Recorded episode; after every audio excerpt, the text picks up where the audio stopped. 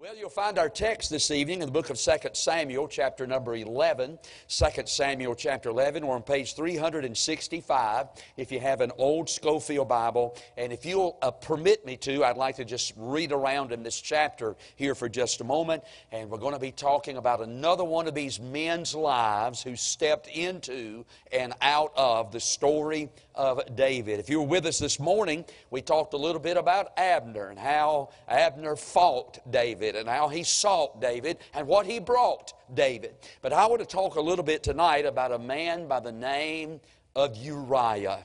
And if you'll join me in this text tonight, let me read some verses here. Leave your Bible open and let's look at this man's life by the name of Uriah. Look at 2 Samuel 11 and verse number 1. It came to pass after the year was expired, at the time when kings go forth to battle, that David sent Joab and his servants with him and all Israel. And, did, and they destroyed the children of Ammon and besieged Rabbah, but David tarried still at Jerusalem. And it came to pass in an eventide that David arose from off his bed and walked upon the roof of the king's house. And from the roof he saw a woman washing herself, and the woman was very beautiful to look upon. And David sent and inquired after the woman, and one said, Is not this Bathsheba, the daughter of Eliam, the wife of Uriah the Hittite? Now jump down to verse number uh, verse 6. And David sent to Joab, saying, Send me Uriah the Hittite. And Joab sent Uriah to David. And when Uriah was coming to him, David demanded of him how Joab did, and how the people did, and how the war prospered. And David said to Uriah, Go down to thy house and wash thy feet. And Uriah departed out of the king's house, and there followed him a mess of meat from the king. Boy, it sounds like old David's got a guilty conscience, doesn't it? Verse number 9 but Uriah, but Uriah slept at the door of the king's house with all the servants of his Lord and went not down to his house. And when they had told David, saying, Uriah went not down unto his house, David said unto Uriah, Camest thou not, uh, camest thou not from thy journey? When this then didst thou not go down unto thine own house? And Uriah said unto David, The ark and Israel and Judah abide in tents, and my lord Joab, the servants of my lord, are encamped in the open fields. Shall I then go down to mine house to eat and to drink and to lie with my wife? As thou livest and as thy soul liveth, I will not do this thing. Now jump to verse 14. And it came to pass in the morning that David wrote a letter to Joab and sent it by the hand of Uriah. And he wrote in the letter saying, Set ye Uriah, set ye Uriah in the forefront of the hottest battle, and retire from him, that he may be smitten and die. And it came to pass when Joab observed the city that he assigned Uriah unto a place where he knew that the valiant men were. And the men of the city went out and fought with Joab, and there fell some of the people of the servants of David. And Uriah the Hittite died also. Let's pray. Father, bless your word tonight, please. God, give us liberty for just a moment, I pray. Speak to our hearts. God, may the Spirit of God encourage us tonight from the life of Uriah, I pray. In Jesus' name, amen. Some of our recent services, we have been making our way through the story of the life of Israel's greatest king, I'm speaking, of course, of King David. The story of the life of David occupies some 42 different chapters in the books of Samuel and also in the book of 1 Kings. David is the second most mentioned person in all of the Bible, second only to the Lord Jesus himself. He is without doubt the greatest earthly king that the nation of Israel ever had. And David was also the king that God would use to measure the success or the failure of every king that sat upon the throne after him. The first time that we meet David, he's just a teenager who's out in the fields watching his father's sheep. But before that day is over, as I have said, before the day is over, David has the anointing oil of a king dripping off his brow. And from that moment on, David's life would never, ever be the same. From the time that David was anointed king, from there on out, there would be some treacherous days in his life. There would be some triumphant days in his life, and there would be some very tragic days in his life as well. But in this series of sermons, more than just preaching about David, I've been more interested in the, in the stories of those around David. We've been more interested in the stories of those who step into and out of the life of David. One of the things that I've said often through this series of sermons is the fact that David must have been a very likable individual. He must have had a winsome personality. He must have been a people person because David was always surrounded by people. Even in his worst times, even in the days when he was having to live in caves and, and from forest and, and wilderness to wilderness, he had people around him that loved loved him and were loyal to him. And as we make our way through his story, we often encounter the stories of the lives of so many other people. Tonight we come to a man that stepped into the story of David and a man who David helped to step out of his story. His name is Uriah. Now, the one thing that I've made you aware of as we've gone through this series of sermons is the fact that David's life can be divided into two sections. The first section of David's life was that period of time before the Bathsheba incident.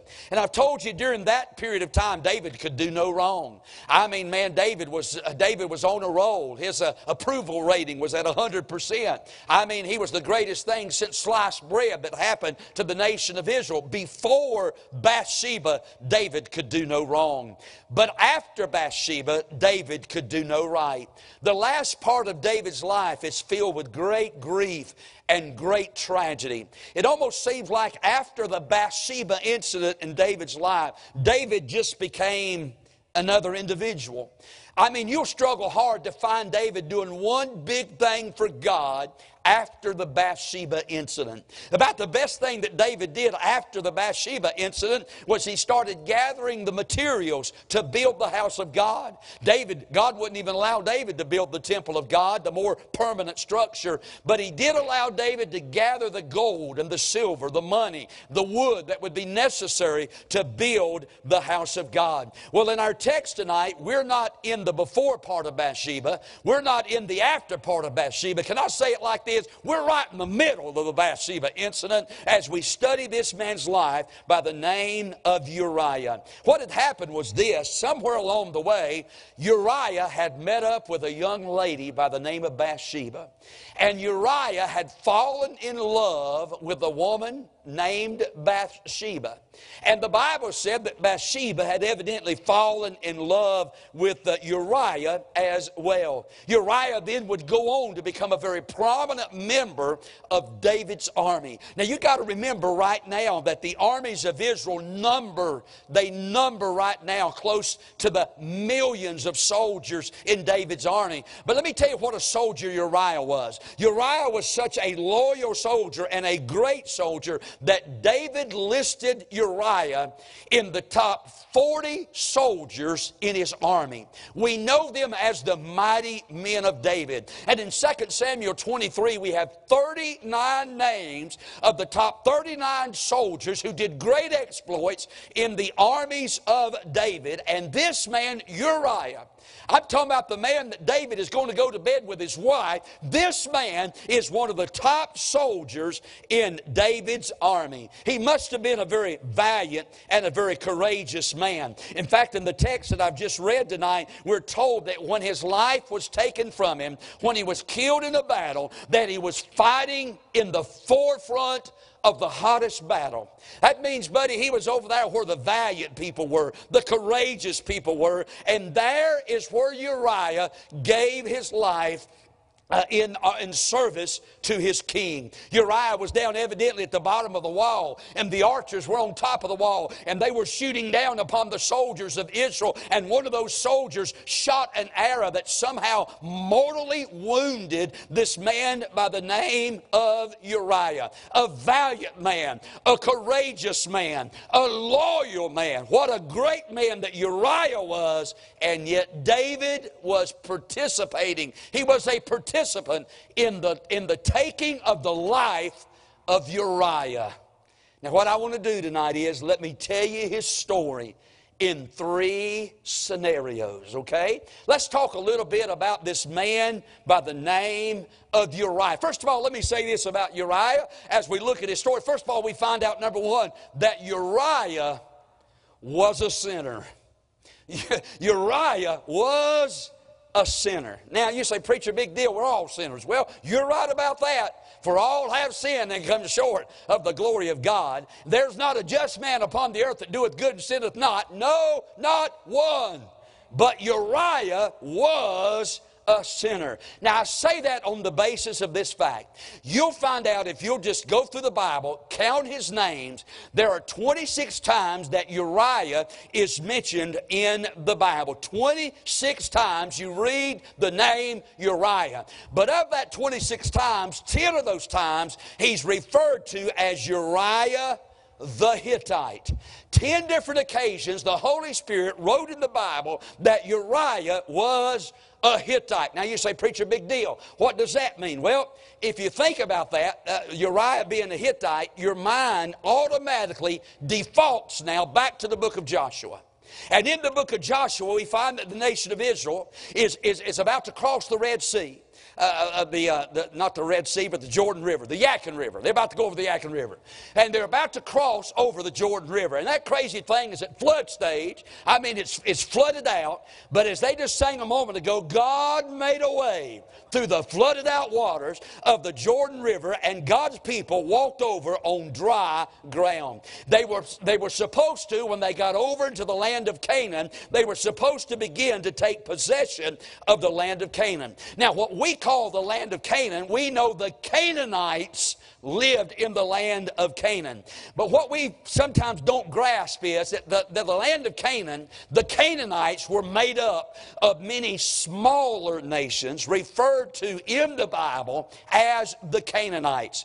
Those nations, some of them were called Jebusites, some of them were called Perizzites. But one of those nations that made up the Canaanite nation overall was called the Hittites. Now, the first time we read about the Hittites in the Bible is back in Genesis chapter number 23, when the wife of Abraham, Sarah, has now died. Abraham is in the land of Canaan and he needs a place to bury the love of his life. He needs a place to bury Sarah. And the Bible said that he goes to a man by the name of Ephron and he buys a piece of property from Ephron, a burial plot to bury his wife Sarah. And the Bible said that Ephron is a Hittite. Now, I got to tell you something about the Hittites. Evidently, they were a very wicked and a very vile type of a people. I say that for this reason. God told Joshua when they got over into the land of Canaan, God's word to Joshua was to totally rid the land, the land of Canaan, of all the inhabitants in the land of Canaan. In other words, God intended for Joshua to use his sword like a, like a, a, sharp knife to cut away the festering sin of the Canaanitish people. God told Joshua, you, if you get over there with them Canaanites and you settle down with them, it ain't going to be long till those people influence you to start serving their gods, worshiping their false gods. So I'm telling you, Joshua, those people over there have got, they have got to go. That's the reason God said this right here in Deuteronomy chapter 20 and verse number 17. But thou shalt utterly destroy them. Somebody said, Preacher, that's kind of hard that God would want his people to rise up and kill another people. You got to understand, according to Genesis 15, God had given these people generation after generation. God had given them ample time to repent and to turn to Him, but these people hardened their heart against God and would not repent or turn to Him till finally said, God said they've crossed the deadline, they have must, they must die, and God told Joshua to utterly destroy all the people in the land of Canaan. But every time you read through a list of those people that were to be destroyed, and I challenge you, every time that God went through the list of the people of the, of the land of Canaan that had to be destroyed, the very first people in that list was the Hittites. I mean, it almost seems like this Joshua, the Amorites, the Canaanites, the Perizzites, the Hivites, the Jebusites, they've all got to go.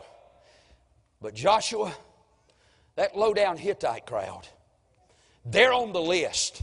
They're on the top of the list. I mean, they're a wicked crowd. They're an ungodly crowd. And that crowd, the Hittite, the very first one that God mentioned had to be utterly destroyed was the Hittites. They're first on every list of the nations that God said they must go. Now, the one thing we know about these people were they were polytheistic. They just didn't worship one God, they worshiped many gods. And the way that these gods were served and worshiped was by a host of immoral practices and rituals. So here is this man, Uriah. He's a Hittite. He's from a condemned nation. He's from a condemned race. He's from a condemned people. He is a descendant of a nation that is under the judgment of Almighty God. And yet, in our text, miracle of miracles, here he is, years later, he's married to a Jewish girl. He's serving a Jewish king, and evidently he's worshiping the Jewish God. Ladies and gentlemen, we even learn from his name. The name Uriah means this My God is the light. Evidently, somewhere in Uriah's life, the light had gone on. That there weren't many gods, there was only one God. And Uriah had given his heart to that one true God. And here he is many years later with a changed life, a condemned man, a man under the judgment of God, but he's a changed man. He's living married to a Jewish girl and serving a Jewish king. What do you call that? I call it the grace of God.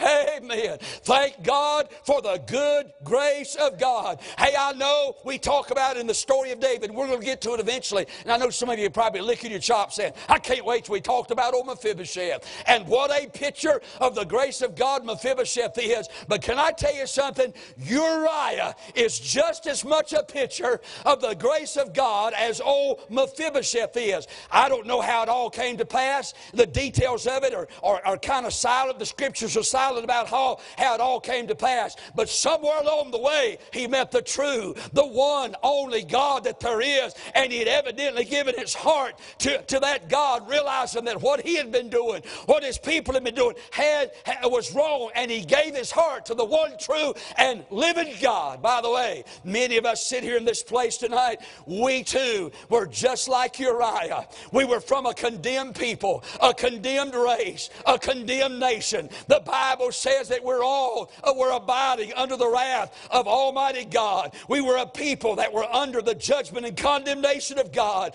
We too, like Uriah, had ignored the one true and living God to pursue our own fleshly lusts and desires. But now we sit in the house of God. Our lives are somewhat kind of straightened out somewhat kind of straightened out. Hey, we ain't got to where we're going yet, but thank God there's been some changes made. I know none of us are fully sanctified, not yet, but glory to God, I ain't what I used to be. I've been changed by the grace of God. And friend, I'll tell you, the only way that change has taken place is the fact that the grace of God has changed my life. I've met the living Lord. I've met the King. He's changed my life. And just like Uriah, he was a sinner, but now here, here he is in the nation of Israel, one of the top soldiers. Brother, it was by the grace of God. And can I say this? I am what I am. You are what you are by the grace of God tonight. Uriah, he was a sinner. He was a sinner. Are you with me? How many of you are sinners tonight? Just a sinner, saved by the grace of God. Uriah was a sinner. Let me further say this. Not only was Uriah a sinner, but now watch this Uriah was also a dinner. Yeah. You say, What? Who said what? What? He is a dinner. You say, Preacher, what do you mean? I mean, Uriah was eaten alive. I mean, when you read through the story of Uriah, you can't help but kind of get an, an idea that this man was just a lunch for a lot of people. Uriah was a very faithful man. I mean, you can't miss that reading those verses that I've just read to you just a moment ago. But this faithful man was made to look like a foolish man. I mean, this, this faithful man, this man that, that had tried to be faithful, this man that had, uh, had accepted the, the God of Israel as his own God. I mean, man, they ate him alive. A faithful man, but made to look like a foolish man. Can I say this? Watch this. Uriah was faithful to his king. I mean, back in chapter number one, this wasn't Uriah, chapter 11, verse 1, this wasn't Uriah's battle. This was the king's battle. This wasn't a war that Uriah was out fighting for Uriah. This was a war that he was out fighting for the king. And watch this while Uriah is out fighting the battle, the war for the king, the king is shacked up with his wife. Boy, doesn't he look like a fool? I mean, he's given his heart, he's risking his life, he's laid his life on the line for the king, and the king thinks so much of him, he's back at home in the bed with his wife. How twisted is that? How perverted is that? And then, can I say this? I mean, when David finally decides that Uriah has to be killed, he writes a letter basically saying, Joab, set Uriah in the forefront of the hottest battle and retire, retreat from him. In other words, what he's saying is set him up there where he's going to get killed and then draw all the forces away from him and let him be killed. That was what that letter was about. And David knew that Uriah was such a faithful servant that he could trust him with giving him that letter, which in essence was his own death certificate, hand it to Uriah, knowing that Uriah would never read it because it was a message from the king to Joab. Uriah was a faithful servant. He would never read the letter, and he entrusted him to deliver to Joab the very letter that would have the instructions on the life murder of Uriah. What a faithful man. Can I say it? He was faithful to his king. Can I say this? He was faithful to his companion. You know, when David finally sent up there after word gets back to the palace, after that night of all that stuff had happened, and word gets back to the palace that Bathsheba is now expecting David's baby, though she's married to Uriah, David sends for Uriah.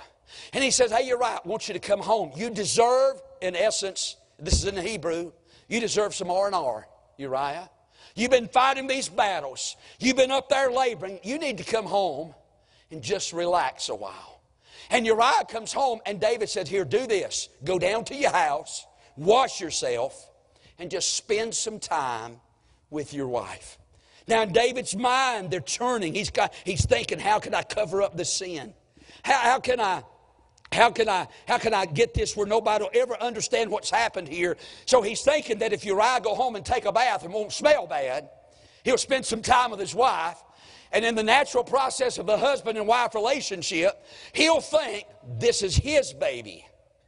You understand what David's thinking? This is his baby that's about to be born, and I've, I've covered my tracks. You know the one thing that I gather that David knew about Uriah? That if he sent up there for Uriah and, and, and, had him to come back for a little R and R, he knew that David wouldn't be or Uriah wouldn't be spending time down at the pool hall playing pool with the rest of the boys. He knew he wouldn't hang out over at the volunteer fire department when he ought to be home taking care of his family. Amen and amen. He knew, friend, he knew that Uriah loved Bathsheba and that he would go home and spend some time with his wife. He knew he wasn't one of those to carouse around. He was not one of those who would lay out all night and get drunk with the boys and shoot pool and go down to the nightclub and club around with a. He knew one thing. He knew Uriah loved his companion. But she made him look like a fool. The king made him look like a fool. The king ate him alive. His wife, for crying out loud, ate him alive. But then what about Joab? When Joab opened that letter up from the king and read what was in it, set Uriah in the forefront of the hottest battle, Joab knew there was something going on. Can I tell you something? I think, I can't prove this, but I personally think that Joab hung on to that letter for the rest of his life. And every time David did something that Joab didn't like, Joab would remind him he had the letter showing that, that David ordered the death. Talk about a cover up. This is worse than Watergate ever. Uh, this is Bathsheba Gate. This is worse than what? This. This worse than Pizzagate. No, maybe it ain't worse than Pizzagate, but it's bad. And I think old Joab hung on to that letter for the rest of his life and held that over David's head. And every time old David started to do something, Joab didn't like it, he'd pull that letter out. He'd remind David, I can, I can, I can, I can ruin you at any time. I wonder who's sitting here in this service tonight. Somebody's holding a letter over you. You messed up. You did something wrong. And every time the telephone rings, you wonder if somebody's pulling that letter out. I mean, you would serve God, but you know somebody's got a letter on you. Hey, you would try to live for God, but somebody's holding a letter on you. Hey, you would surrender your life to God, but somebody, hey, I'll tell you what, you ought to get that letter, get on, at the altar tonight, under the blood of Jesus, tear it to shreds, and let God take care of it tonight. Now, what was we talking about? Joab. Boy, Joab treated him like a fool. Joab got that letter and read it. Uriah's one of the best soldiers he's got. Joab could have said he didn't have any trouble defying any other David of David's orders as you read through the story. And I'm going to preach about Joab before this is over with. But I tell you what, listen to this. Joab could have said, I'm not wasting one of my good men up there underneath the walls where, the, where they're shooting down from the walls and make him an easy prey. But Joab went through with it. Joab even made him look like a fool. I said all that to say this. Here's a faithful man. Here's a man that's doing his best just to try to be a blessing, trying to serve God, serve his king, serve his nation, serve his general, love his wife, love his family. He's just your average, ordinary Joe, just trying to do what's right. And he's made to look like a fool. They ate him for dinner. You know how many times has the devil told you and me that when you live for God, you're a fool? You know, I think about this most of the time in the news or on TV. When there's a Christian or a preacher uh, or whatever, can I even use this loosely? And you know what I'm saying, a priest or something that's portrayed on a TV show they're always made to look like a hypocrite, like a bumbling idiot, like a, an ignoramus. Uh, they're always made to look like, I mean, they're just, man, they're just, they lack intelligence. You know, they're, they're, they're this. And one thing at this time, they're living a double life. They're, uh, they're, a, a, a, they, they're a preacher by day and they're a prostitute by night. Uh, you know, you get all that stuff on TV. That's what the world wants us to believe that living for God just don't pay that if you're faithful, you're a fool. And from the story of, jo- of Uriah, you almost have to say, man, it almost seems like that's the way it is. It seems like God's people are always drawing the short straw. But as I close tonight, I not only want to talk about Uriah was a sinner and Uriah was a dinner, but can I close with this? Uriah was a winner. That's right. You say, Preacher, what are you talking about? I mean, here all these people have made him, they've made him look like such a loser. They made him look like such a fool, such an ignoramus. They played him like a fiddle. They've ate, his, ate him for lunch. I mean, they've made him look terrible. How can you say that he was a winner? Well, I said this a moment ago, but the devil tries to convince us that living for God don't pay. The devil tries to convince us nice guys finish last.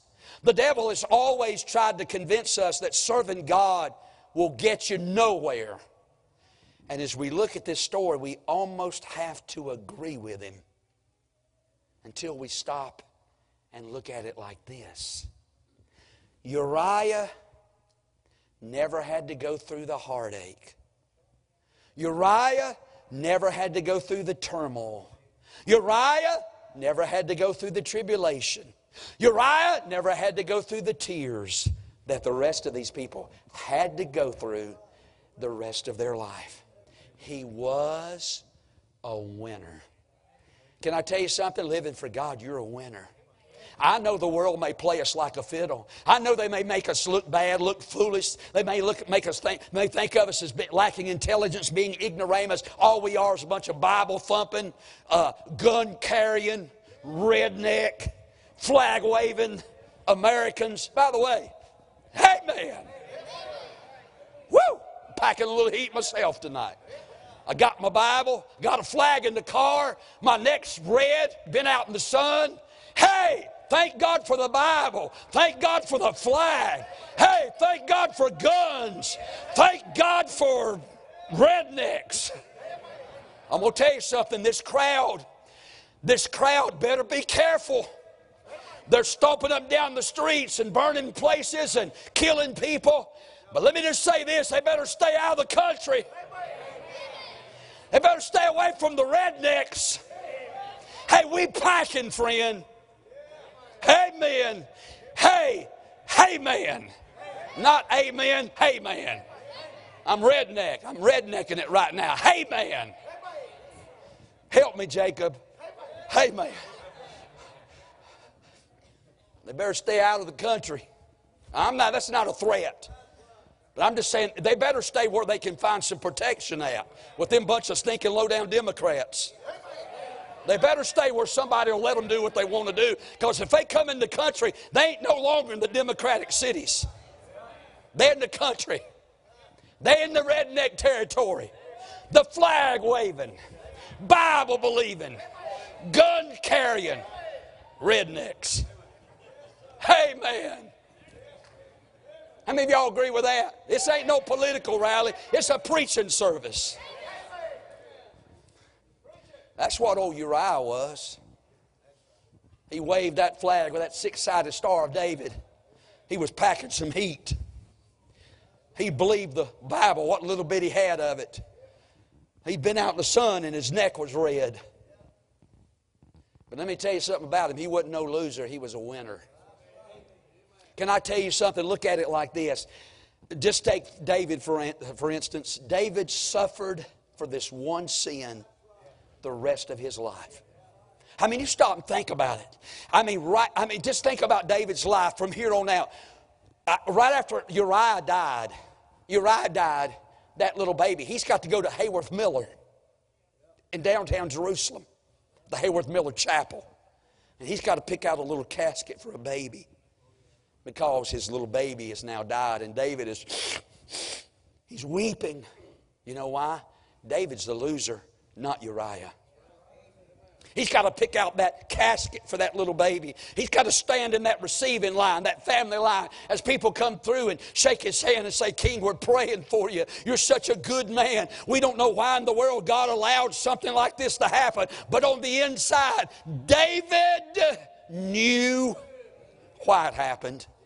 It didn't long, just a little bit later, till his daughter comes home and she's tore all to pieces. Her name is Tamar. She's weeping. She's a virgin. She's a virtuous girl. And her own half brother, Amnon, one of David's other boy, has raped his own sister. And for the rest of her life, she'll remain a, a, a desolate widow, so to speak, in the home of David. And, and people probably said, David, we don't understand. Your baby's died and your own daughter's been raped and, and she's been emotionally, she's been emotionally hurt hurt, and for the rest of her life, she'll never marry, she'll never have kids. We don't understand why this is happening to you, but David knew. When it wasn't long until Amnon was killed by Absalom, one of David's boys rose up and killed his own brother.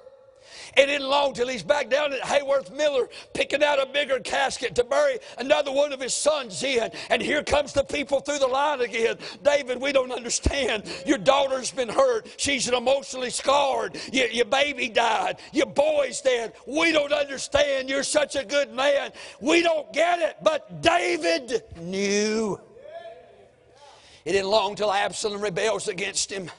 Absalom runs his own daddy, tries to kill his own daddy. It isn't long till Absalom's caught up in, a, in, a, in the thick of boughs of an oak tree, and he's standing there, and Joab comes by with three darts and, and kills Absalom. David's back down at the funeral home, picking out another casket. Israel saying, David, we don't understand. But David knew. I'll tell you who the loser is the man that don't live for God the man who the, the man who turns his back on the commandments of the word of god and, and, tries to fulfill and satisfy his own fleshly desires and doesn't give god a second thought they are the losers. Think of it like this and i'm done. We got to go. Think of it like this. Uriah was none the wiser. I don't even think uriah ever found out what david did with his wife. I don't David never knew about the, the adultery. David never knew about the baby that was conceived. David, uh, Uriah never knew about the cover up that took place. All Uriah knew was the day that he left the house, he kissed his wife. He was happy as a lark. He was going to fight a battle for the king. He was as happy as he could be. And he got killed and died with a man with joy in his heart. I'm going to tell you something, friend. You're not a loser if you live for God, you're a winner. Hey, listen, we may be a bumbling idiot in the sight of this world, but we ain't got where we're going yet, friend. And when we get over there, we'll be glad, so glad, that we lived for God. Uriah was a winner. And I just want to close my message not by telling you this. You live for God, you're not a loser, you're a winner. And anybody who don't live for God is a loser. Can I have an amen? Amen. Amen. I amen my own preaching, especially that redneck part. Don't you wish you could be a redneck? How many rednecks are in here tonight? Okay, then I sit amongst my own people tonight. Let's bow our heads for prayer. Father, I pray that you'd help us to understand.